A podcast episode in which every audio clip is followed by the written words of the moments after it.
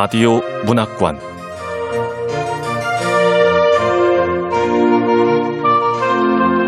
한국 단편 문학 특선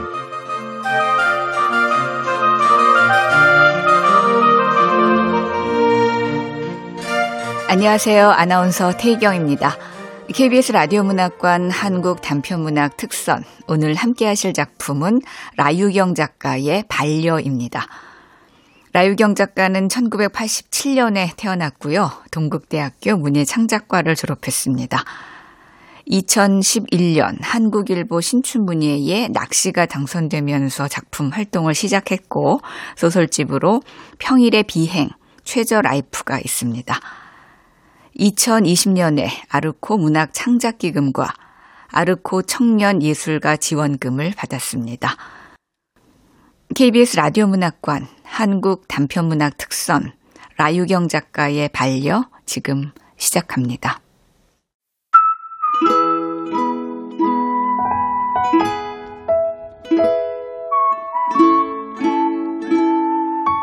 반려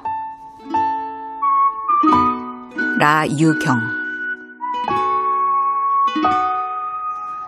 사내 익명 게시판에는 최근 반려동물, 반려식물 키우기에 관한 글이 높은 조회수를 기록했다. 반려동물과는 상관없는 일반 기업이었는데 신도시 외곽에 있는 지리적 특성 때문인지 혼자 사는 직원들이 많았다. 나를 제외한 대부분이 동물이나 식물을 키우고 있었다. 대표님도 10년 넘게 키운 게 먼지를 가끔 회사에 데려오곤 했다. 어느 날 대표님은 우리 회사도 굿땡이나 아땡땡처럼 반려동물을 데려올 수 있도록 허락하겠다고 선언했다. 그러자 직원들은 반가워하며 출근할 때 개나 고양이를 서슴없이 데려왔다. 이런 분위기가 결과적으로는 회사에 활력을 주었다.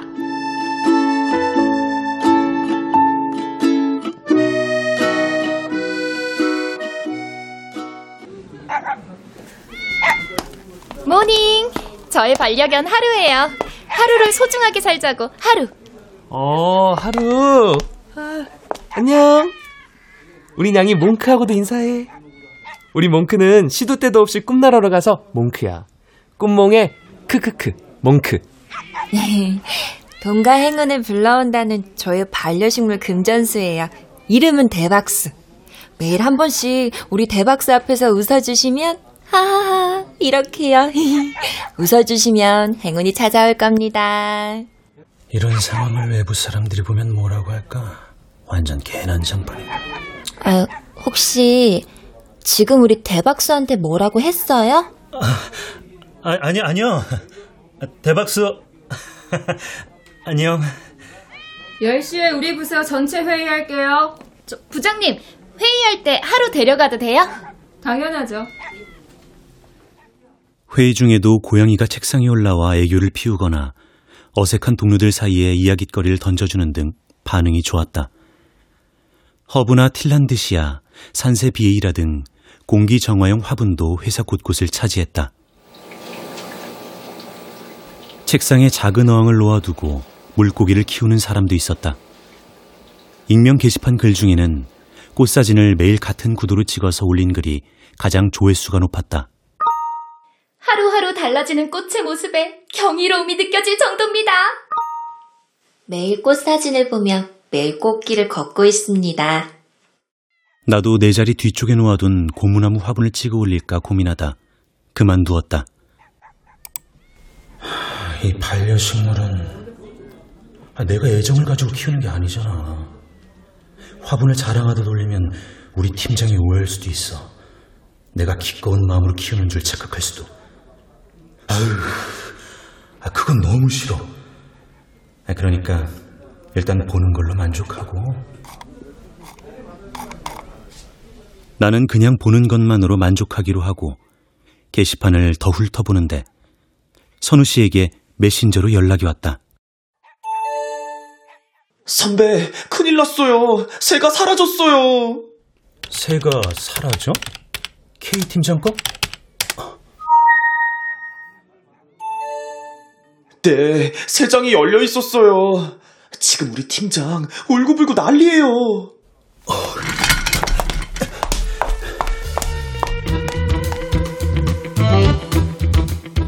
무슨 일인지 궁금해 바로 위층 선우신의 팀이 있는 곳으로 올라갔다.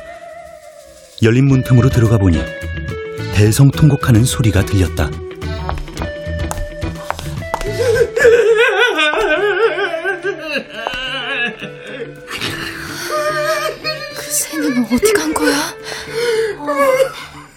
씨 이제 어떡해. 선우신의 팀장이 책상에 엎드린 채 울고 있었다. 평소 보였던 근엄하고 과묵한 인상은 온데간데 없었다. 주변에 앉아 있는 직원들은 모두 쥐죽은 듯 조용히 모니터만 바라보고 있었고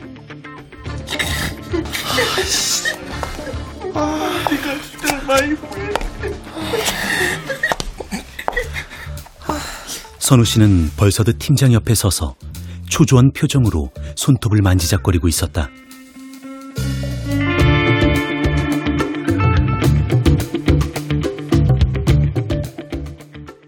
선우 씨는 회사에서 유일하게 속내를 털어놓는 사람이었다.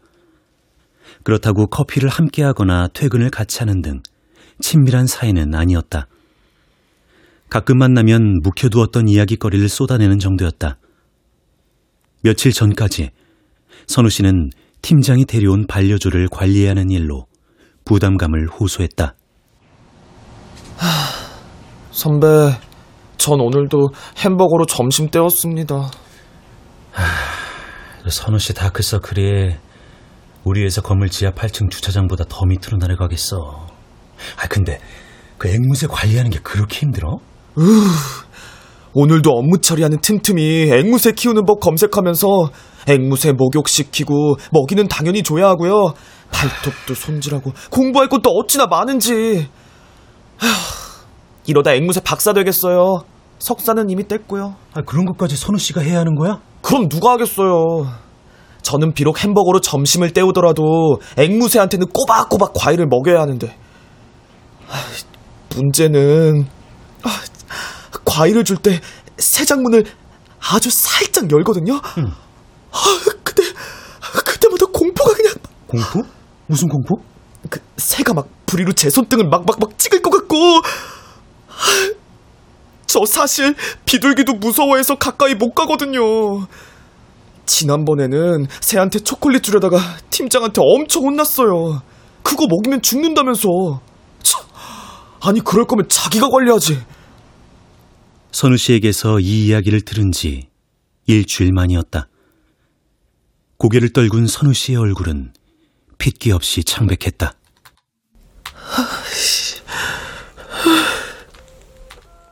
선우는 잔뜩 겁에 질린 모습이었다.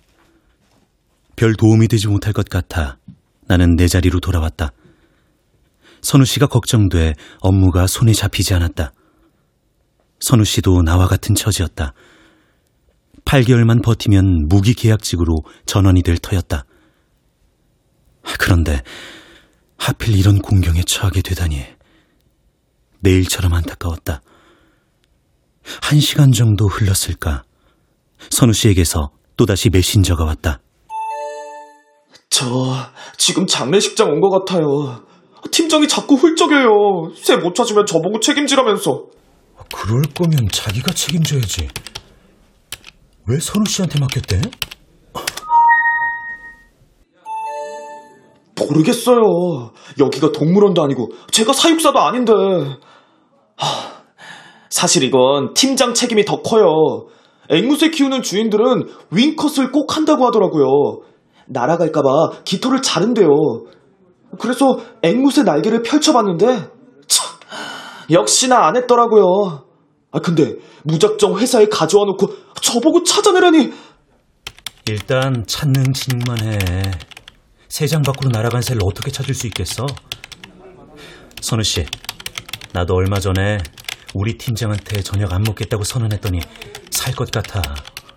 선우 씨도 너무 견디지만 말고 흠, 고마워요, 선배. 어, 선배도 혹시 회사 돌아다니다가 새 발견하면 꼭 제보해주세요. 아, 그, 팀장 반려조 사진 보낼게요. 이 앵무새가 가출을 했다. 선우 씨는 메신저로 반려조 사진을 보냈다. 앵무새는 회색과 연두색이 절묘하게 어우러진 깃털로 둘러싸여 있었다. 햇빛을 받아 깃털이 반짝였고 오른쪽 눈 밑에 작은 점이 눈에 띄었다. 안타까운 마음으로 앵무새 사진을 오랫동안 들여다본 나는 왠지 우리 팀장과 비슷하다는 느낌을 받았다. 어?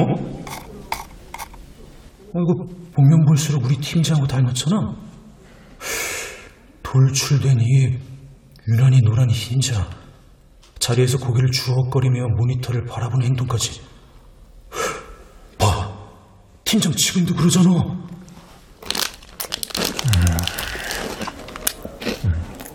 아, 과자를 먹을 때 고개 주걱거리는 건 완전 앵무새하고 판박이야. 털은 더 닮았는데? 어, 우리 팀장이 매일 입고 다니는 회색 코트하고 빛에 반사돼 빛나는 이 앵무새의 털은 완전 닮았어. 어? 이, 눈 밑에 점. 더 섬뜩한 건 눈 밑에 점이었다. 밥 먹을 때마다 이따금 왼손으로 눈 밑에 점을 만지작거리던 팀장의 모습이 연상됐다. 위층에서 세장 밖으로 날아간 새가 아래층 나의 맞은편 자리로 와 앉아 있는 건 아닐까.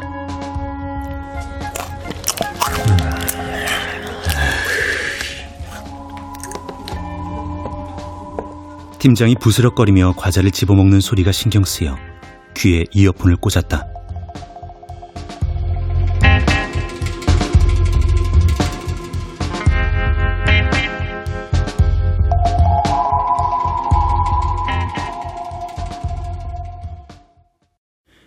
선우 씨와 나는 입사 동기라거나 일로 엮이는 사이는 아니었다.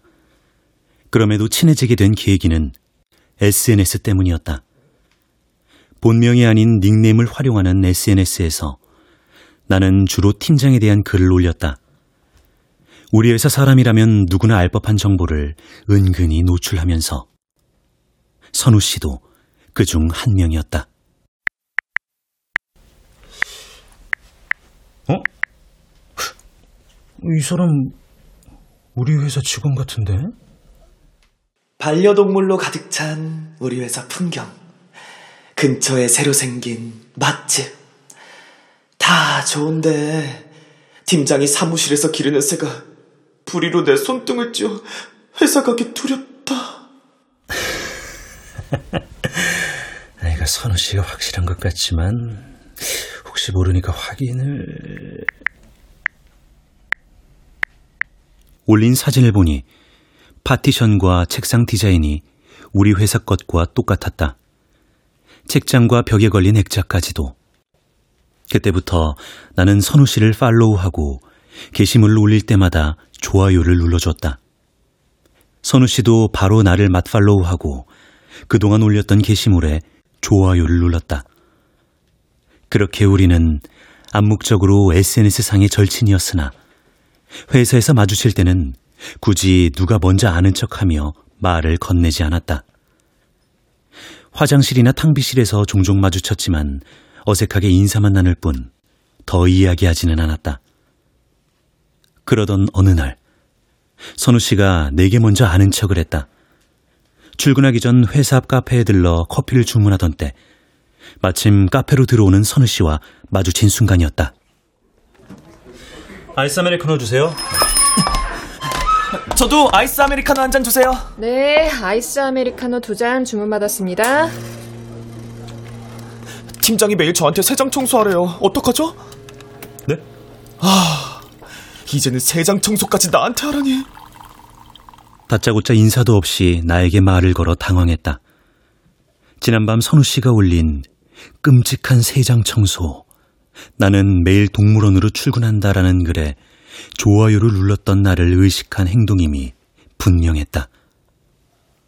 얼마나 급하면 인사도 없이 나에게 털어놓았을까? 아이스 아메리카노 두 잔 나왔습니다. 저는 우리 팀장이 매일 저녁 먹잖아요. 점심도 고역인데. 그것도 고역이겠네요. 그날 이후로 선우 씨와 나는 SNS로 메신저로 회사 욕을 하면서 서로 의지했다. 지금 메신저로 불만을 토로하는 선우 씨에게 일단은 위로의 말을 건넸다. 그동안 내가 팀장과 저녁 먹는 일로 힘들어할 때마다 차분히 들어주던 선우 씨를 도울 수 있는 건 그뿐이었다. 알겠어, 선우 씨. 나도 틈날 때마다 앵무새 있는지 찾아볼게. 혹시 모르니까 화분들을 뒤져보는 건 어때? 나뭇잎 사이에 숨어 있을 수도 있잖아. 선우 씨는 메신저를 확인하고도 대답이 없었다. 정신이 없는 듯 했다. 일단 나도 업무는 처리해야 했기에 메신저 창을 닫고 오전에 올린 결제 문서의 진행 상태를 확인했다. 결제가 반려. 역시 이번에도 결제는 반려되어 있었다.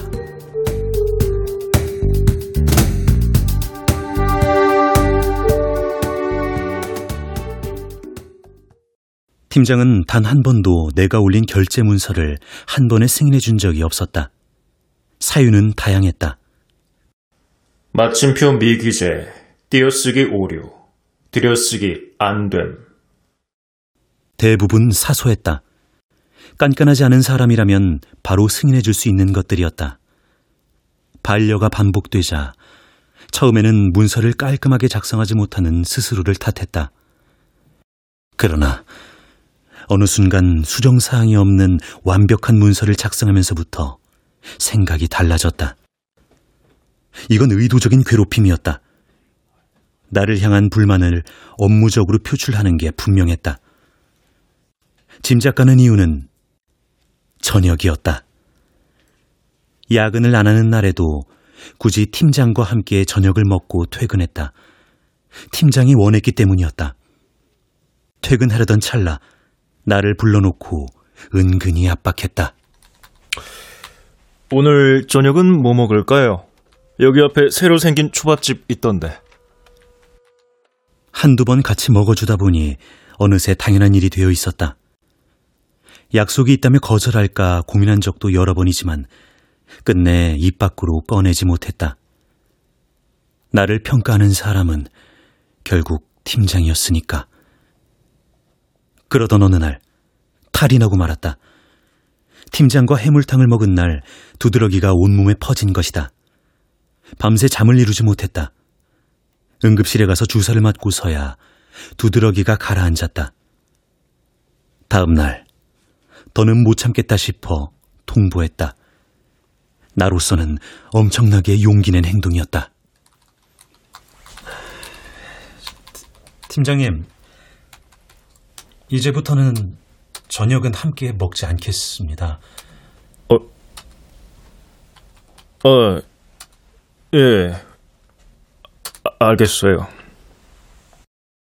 그때 팀장은 잠시 충격받은 표정이었으나 곧 고개를 끄덕였다. 내게 같이 먹어달라고 부탁하진 않았다. 너무 쉽게 수긍하는 것 같아 허탈했다.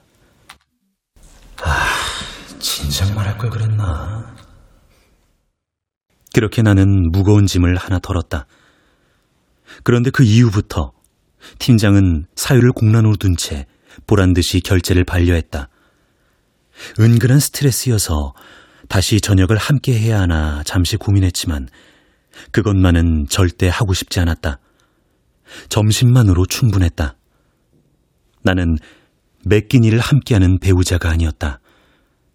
한 번은 꼼수를 써서 결제 라인에서 팀장을 생략하고 부장에게 바로 상신한 적이 있다. 부장은 아주 친절하게 사유를 기재하며 반려했다. 결제 라인 누락. 이 문구를 보면서 나는 제발 내 인생에서 팀장이 영원히 누락되길 바랐다. 하지만 팀장은 지금 바로 내 맞은편에 앉아 있다. 자신의 자리에서 생을 마감할 것처럼 매일 같은 모습으로 망부석처럼 앉아 있다.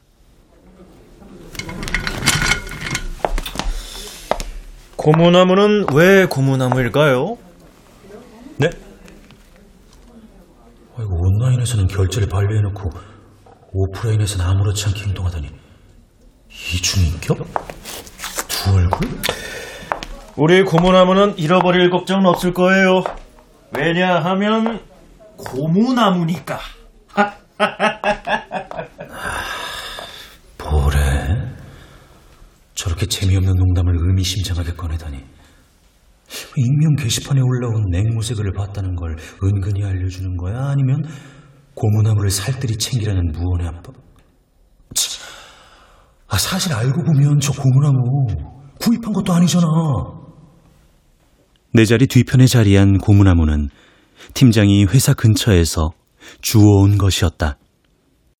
누렇게 메마른 나뭇잎을 보면 거의 죽기 직전이어서 누군가가 버렸으리라 짐작됐다. 팀장은 화분을 가져다 동의 없이 내 자리 뒤에 놓았다.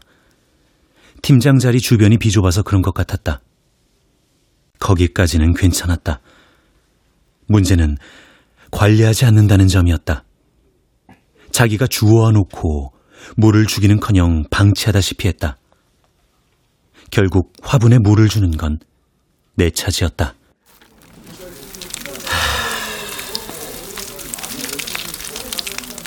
눈치껏 메말라가는 고무나무를 살려내기 위해 창문 근처로 옮기거나 마른 잎사귀를 떼어내고 나뭇잎을 틈틈이 닦아주었다.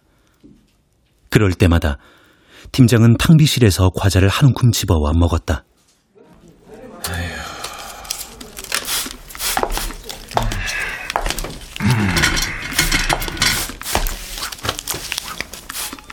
내가 나뭇잎을 닦는 모습을 보면서도 입속으로 간식거리를 넣는 데만 집중했다. 과자가 보약이라도 된다는 듯이 탕비실에 과자가 한가득 채워지면 거의 절반은 팀장이 가져다 먹는 것 같았다. 내가 나뭇잎 닦는 걸 보면서도 과자만 처먹처먹하고 싶니? 누가 보면 과자가 보약이라도 되는 줄 알겠어. 탕비실 과자 절반은 우리 팀장이 먹을 거야. 아이 어쨌든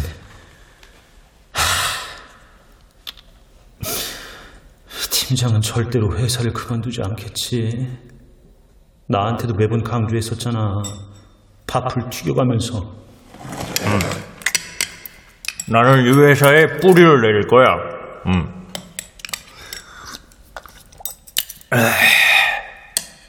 뭐? 내가 늦게까지 회사에 남아있는 이유? 집에 가도 마땅히 할 일이 없거든. 아, 네, 벌 아, 이건 어른들 용어고. 내 신세가 왜 이래? 완전 구려. 이승 망이다, 완전.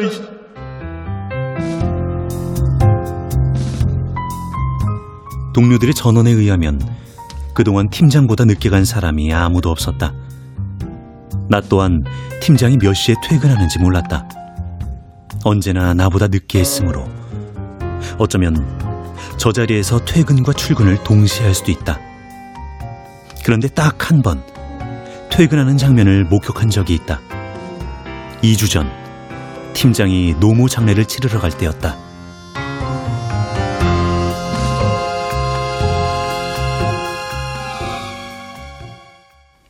금요일 점심시간이었다. 나와 팀장은 회사 앞 김치찌개 집에서 점심을 먹고 자리로 돌아왔다. 자리에 앉은 팀장이 전화 통화하는 소리가 들렸다. 잠시 후 전화 통화를 나누는 목소리가 멈추더니 갑자기 흐느끼는 소리가 들렸다.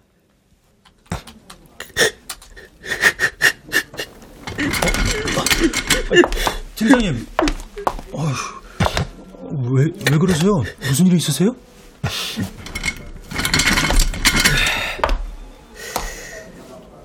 어머니가 임종하셨답니다. 먼저 가볼게요. 네, 아, 네네. 예측하지 못한 말이었다. 뭐라고 대꾸해야 할지 몰라 우물쭈물하는 사이 팀장은 그대로 사무실 밖으로 나가버렸다. 흐느끼며 걸어가는 팀장의 뒷모습이 마치 영화 속 한 장면처럼 이질적으로 느껴졌다. 환한 낮, 팀장의 빈자리와 꺼진 모니터라니 무척이나 낯설었다. 잠시 후 팀장에게서 문자가 왔다. 노모의 장례식장 주소와 계좌번호였다. 나는 3일째 되는 날 퇴근 후에 장례식장에 찾아갔다. 왔어요. 장례식장에서 만난 팀장은 매우 어색했다. 회사 바깥에 있는 것 자체가 낯설어 보였다. 무표정하게 조문객을 맞이하는 팀장을 보니 저녁 시간 밥을 먹기 위해 맛집 앞에서 긴 줄을 서서 기다리는 모습이 떠올랐다. 덤덤하게 줄 서 있는 사람들을 구경하던 얼굴.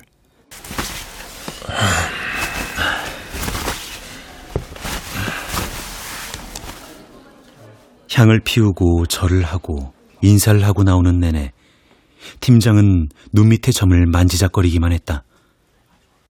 팀장의 노모 장례 소식을 접하기 전까지 팀장의 동거인이 누구인지 알지 못했다. 팀장이 미혼의 40대 후반이라는 건 알고 있었으나 가족 이야기를 거의 하지 않는 사람이었다. 점심 저녁을 매일 나와 먹었기 때문에 막연히 혼자 살겠거니 짐작했다. 뭐야? 아, 그런데 90 넘은 노모와 함께 살고 있었던 거야? 그러면 그동안 집에 혼자 남겨진 노모는 몇 끼니를 혼자 했을까? 노모가 죽은 것보다 그 사실이 더 측은했다.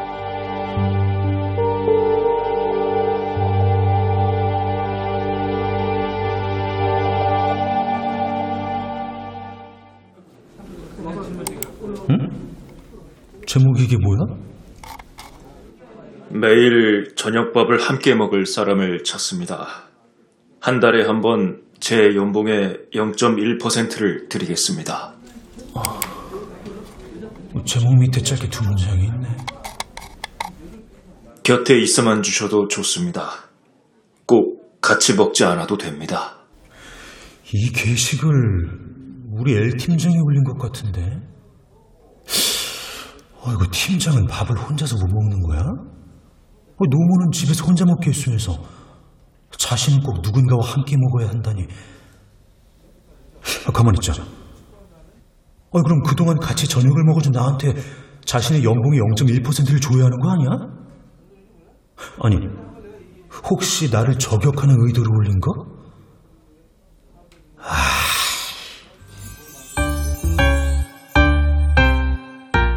팀장의 의중을 알 수 없었다. 저절로 한숨이 새어나왔다. 아무리 팀장이 이상해도 이 회사를 그만두기는 힘들었다. 2년만 채우면 무기 계약직이 될 테니까 6개월만 견디면 되는 일이었다.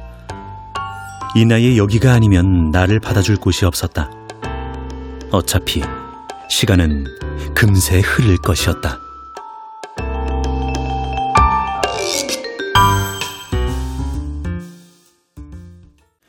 전체 직원회의 시간에 대표님은 축하해달라고 했다.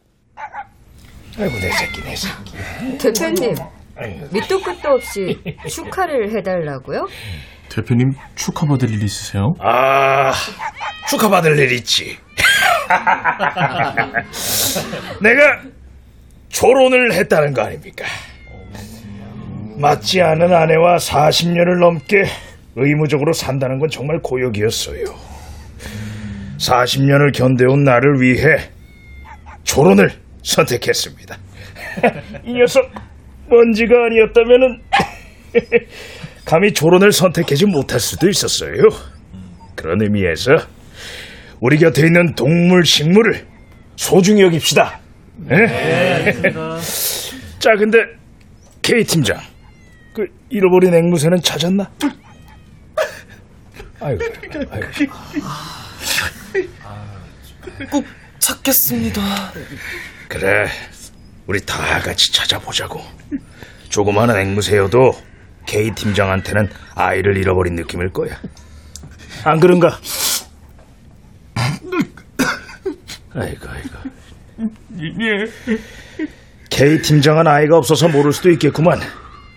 자, 아무튼 여러분, 동물과 식물을 돌보듯 우리 곁에 있는 동료들을 아낍시다.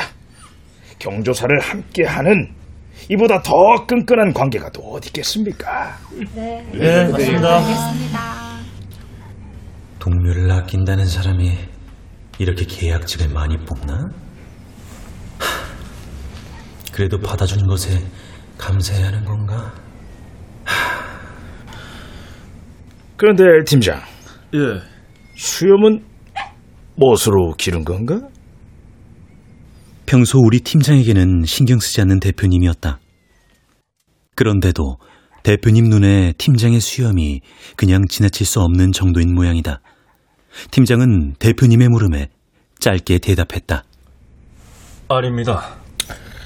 그렇다면은 내일부터는 깎고 나오기나 아니라는 자기 말에 책임지라고 나도 결혼 생활에 책임지려고 이혼 안 하고 있지 않나 예, 알겠습니다. 잠시 후 대표님은 상반기 워크숍에 대한 계획으로 화제를 바꾸었다. 나는 팀장에게 시선을 돌렸다. 자 이 상반기 워크숍은 좀 특별하게 했으면서요 미리 나눠준 자료 이 페이지부터 보세요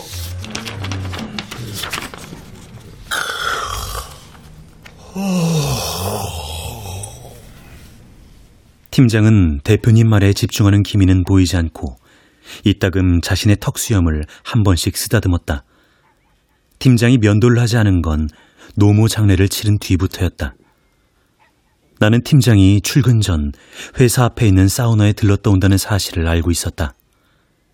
아침 8시 50분 회사 앞에 도착할 때면 사우나 건물 입구에서 나오는 팀장과 늘 마주쳤다. 그런데 최근에는 사우나에 들르지 않는 건지 출근 시간에 마주친 적이 없었다. 자 오늘 회의 끝 수고하셨습니다. 네.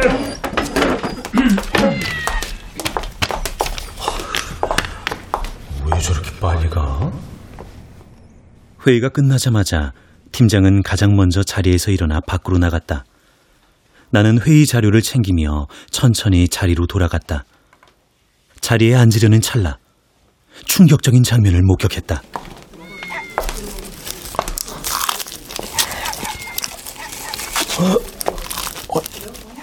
팀장님, 왜 잎을... 팀장이 고무나무의 나뭇잎을 뜯어먹는 것이었다. 그것도 손으로 뜯는 게 아니라 입으로 나뭇잎을 뜯고 있었다. 순간 사진으로 봤던 선우신의 팀장의 앵무새가 떠올랐다. 기이한 팀장의 행동에 소름이 돋았다.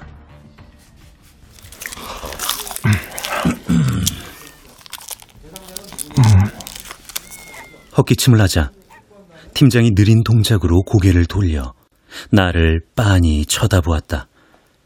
왠지 입으로 내 얼굴을 콕콕 찌르는 것만 같았다. 내 몸이 경직되기 시작했다. 팀장은 원래부터 조금 이상한 면이 있었는데 면도를 안 하기 시작한 날부터 더 이상해 보였다. 머리를 유난히 더 자주 긁기도 했다. 가장 이상한 점은 점심시간이 되어도 가만히 자리에 앉아 있는 것이었다. 점심 먹으러 갑시다. 어, 그 팀은 점심 먹으러 안 가요? 아, 가야죠. 그럼 맛있게 드세요. 예. 팀장 참 이상하네. 수염 기르기 전에는 정오 되자마자 점심 먹으러 가자고 했으면서 왜 저러는 거야? 팀장님, 점심 안, 안 드세요?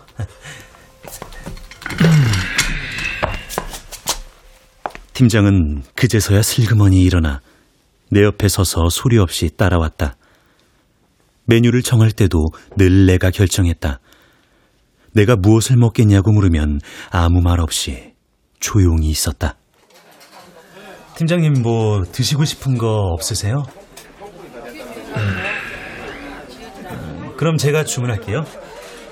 아, 여기 왕돈가스 정식 두 개 주세요. 예.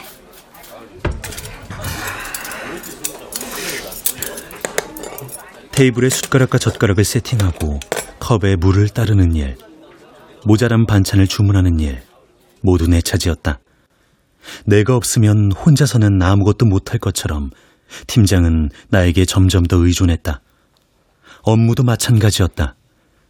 팀장은 자신이 꼭 해야 할 일만 할 뿐 내게 업무 지시를 내리거나 독촉하는 일 따위는 하지 않았다. 나는 스스로 눈치껏 내가 할 일을 알아서 찾아서 하고 팀장에게 보고했다. 이런 사람을 언제까지 팀장이라는 호칭으로 불러야 할까? 아, 팀장은 마치 내가 자신의 반려인이라도 되는 것처럼 행동하잖아. 아, 그럼 나를 보호해줄 사람은 나를 보호해주는 사람은 아무도 없었다. 부장이나 대표님도 분명 팀장이 점점 이상해진다는 것을 알고 있을 터였다. 그럼에도 그저 방치할 뿐이었다. 상황이 바뀌지 않으리라는 막막함이 나를 점점 더 무기력하게 만들었다. 팀장을 처음 봤던 장면이 선명하다. 무언가 불안한 느낌이 드는 사람이었다. 그 느낌은 틀리지 않았다. 팀장은 일에 의욕이 없어 보였다. 오로지 자리를 지키는 것만이 중요한 사람 같았다. L 팀장 밑에서 일하던 사람들 3, 4개월에 한 명씩 그만뒀어요. L 팀장은 10년 넘게 근속 중이잖아. 아휴, 절대로 그만두지 않을 사람이지. 아, 대표님하고 먼 친척 관계라던데? 대학원에서 석사까지 수료했지만 마땅히 직업이 없어 자리를 마련해 준 거래요. 나와 팀장이 담당한 업무는 회사에서 꼭 필요한 일은 아니었다. 부서 이름은 경영전략실이었는데 전략을 수립하기보다는 직원들의 복지와 여가를 책임졌다. 대부분의 일은 내가 도맡았고 팀장은 팀장 회의에 참여해 보고하거나 결제를 승인하는 일 정도만 했다. 마침표 미기재, 띄어쓰기 오류, 들여쓰기 안됨, 반려. 팀장이 애쓰미 하는 일은 반려하는 것밖에 없어 보였다. 결국 업무는 내가 다 책임지는데 팀장은 권한만 가질 뿐 아무것도 책임지는 게 없었다. 반려동물 천지인 회사에 반려만 하는 팀장이라니. 이런 회사가 또 있을까? 고무나무를 뜯어먹다만 팀장의 얼굴을 들여다보았다. 거칠게 돋아난 수염이 형광등에 반사되어 반짝거렸다. 팀장과 눈이 마주친 순간 자리에서 일어나 서둘러 위층 화장실로 도피했다. 선우 씨를 제발 마주치고 싶었다. 최근 더 기이해진 팀장에 대해 속 시원히 털어놓고 싶었다. 그때 마침 선우 씨가 화장실로 들어왔다. 선우 씨. 예. 아, 글쎄 우리 엘 팀장 말이야. 이제는 하다하다 고무나무 잎사귀를 뜯어먹고 있다. 그것도 입으로. 선배, 저 내일 등산해요. 회사 뒷산으로 앵무새 찾으러. 아니, 선우 씨는 여전히 실종된 앵무새 때문에 시달리고 있구나. 아, 우리 팀장이 개풀을 뜯어먹든 고무나무를 입으로 뜯어먹든 그게 선우 씨 귀에 들어오겠어. 아 근데 선우 씨, 그 뒷산에 간다고 찾을 수 있을까? 아니면 그냥 그 똑같이 생긴 새를 사오는 건 어때? 그 생각도 안 해본 건 아니에요. 아마 팀장이 귀신같이 알 거예요. 우리 둘 다 왜 이런 상사를 만나냐? 차라리 앵무새가 실종되는 게 아니라 팀장들이 실종되면 좋겠다. 그런 날이 올까요? 그 전에 결국 제가 실업하는 게 답인 것 같아요. 그게 가장 좋은 해결법이긴 하지. 아, 근데 우리는 왜 그걸 못하고 있는 걸까? 선배, 아, 아, 어, 근데 무슨 냄새 안 나요? 냄새? 글쎄, 난 잘 모르겠는데. 어, 아, 이거 선배 옷에서 나는 냄새 같은데. 내 옷? 무슨 냄새? 아, 땀 냄새 같기도 하고. 당황한 나는 선우 씨의 어깨를 토닥인 뒤 자리로 돌아왔다. 팀장은 화장실에 갔는지 부재 중이었다. 코를 킁킁댔다. 어, 뭐 선우 씨 말처럼 묘한 냄새가 나는 것 같기도 하고. 아, 뭐 사무실 안에 반려동물이 많으니까 이 근처에 싸놓은 똥이나 오줌을 주인이 치우지 않고 내버려둔 걸지도 몰라. 자.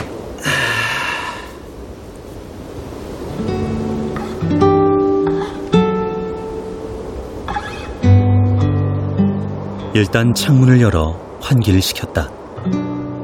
바람이 고무나무 잎사귀를 흔들고 지나갔다.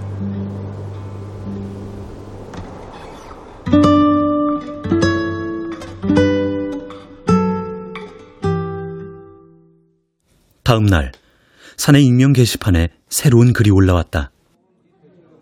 잃어버린 앵무새를 찾는다고? 잃어버린 앵무새를 찾습니다. 찾아주시면 제 연봉의 5%를 드리겠습니다. 아, 선우 씨가 올렸구나. 앵무새 사진. 진짜 닮았어. 우리 팀장하고. 이번 사진 속 앵무새는 놀랍게도 우리 팀장의 모습과 더 닮아 보였다. 멍하니 모니터만 바라보는 팀장이 겹쳐 보였다. 햇빛을 받아 반짝이는 깃털이 팀장의 얼굴을 뒤덮은 턱수염과 콧수염, 그리고 회색 코트와 비슷했다. 나는 최대한 조회수를 높여주려 새로 고침을 했다. 그런데 그때 새로운 글이 올라왔다. 제 털을 면도해 줄 사람을 찾습니다. 사례는 연봉의 절반을 드리겠습니다. 이 게시글도 분명 우리 팀장이 올렸을 거야. 도대체 왜 저래? 노숙자도 아니고 멀쩡히 집장이랑 집도 있고 심지어 월급까지 받는데. 아니면 이번에도 나를 향한 불만을 이런 식으로 표출하는 거? 하, 이제 하다 하다 내가 팀장의 털까지 깎아줘야 되는 거야? 난 팀장의 배우자도 아니고 부모도 아닌데 게시판 창을 닫고 다시 업무에 집중했다.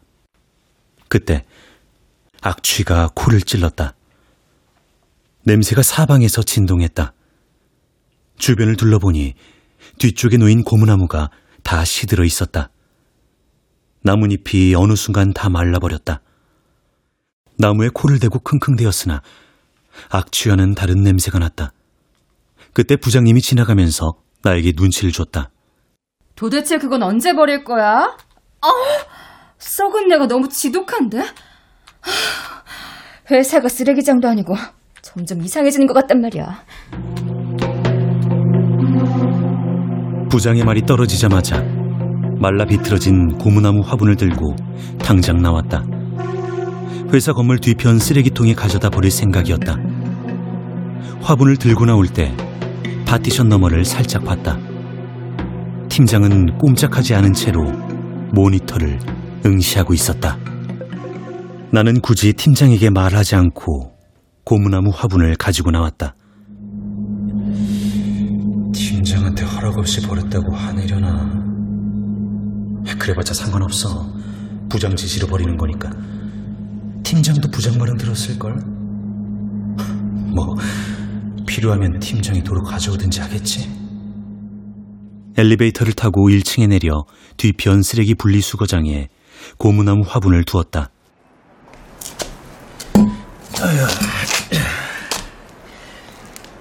이미 그곳에는 시든 화분 여러 개가 버려져 있었다. 고무나무를 보았다. 줄기에 나뭇잎이 듬성듬성 빠져 있었다. 그 사이에 팀장이 더 뜯어먹은 모양이구만. 아니, 팀장이 짐승처럼 변해가는데 왜 아무도 제지하지 않는 거야? 그게 더 화가 난다니까? 아무리 대표님 친인척이라지만 왜 아무도 나무라지 않는 거냐고.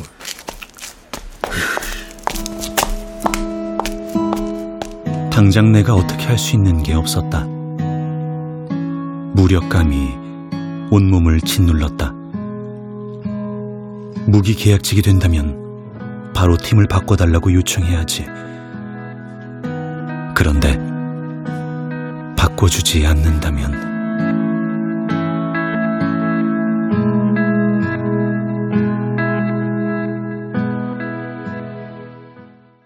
화분을 버리고 돌아오는 길에 엘리베이터에서 선우 씨와 마주쳤다. 아, 선우 씨, 아, 진짜 산에 다녀왔어? 익명 게시판에 올린 글 선우 씨가 올린 거 맞지? 아, 이제는 그만 포기해. 아, 팀장이 아직까지 그 일로 선우 씨 괴롭히는 거야? 매일 밤 꿈에 나타나요. 팀장이? 아니, 앵무새요.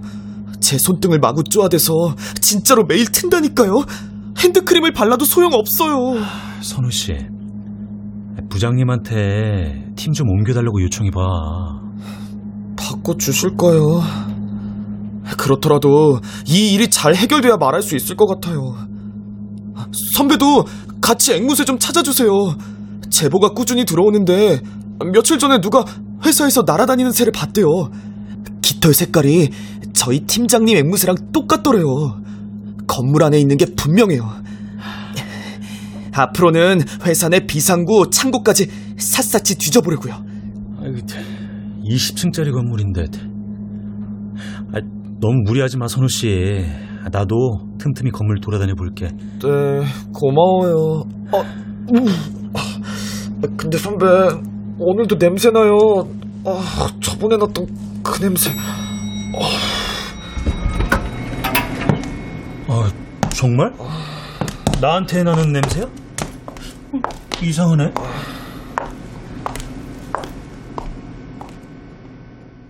나는 선우 씨보다 먼저 엘리베이터에서 내렸다.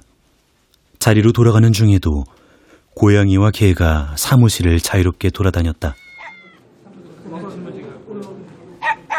얇은 털 가닥들이 허공에서 둥둥 떠다녔다.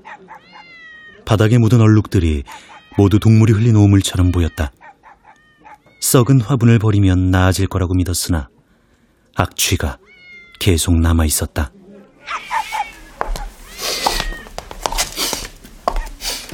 아, 이거 냄새가 어디서 나는 거야?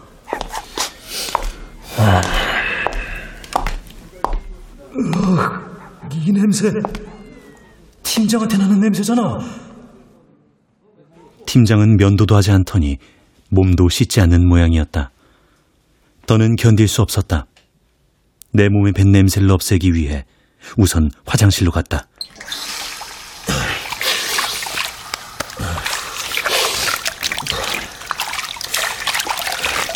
세면대에 물을 세게 틀어놓고 세수를 했다. 비누로 손을 깨끗이 씻었다. 그런 후 거울을 보며 가만히 서 있었다. 그때 천장에서 무언가가 꿈틀거리는 듯했다. 어? 어, 저건 새. 선우 씨가 그토록 애타게 찾고 있던 앵무새였다. 나는 앵무새를 잡으려 손을 뻗었다.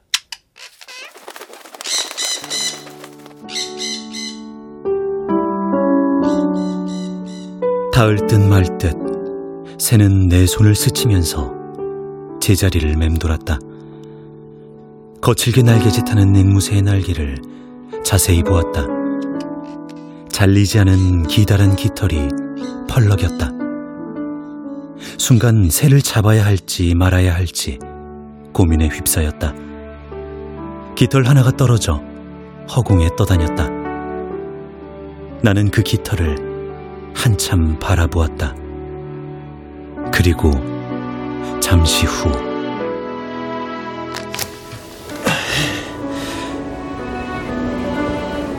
화장실 벽면에 닫힌 창문을 활짝 열었다.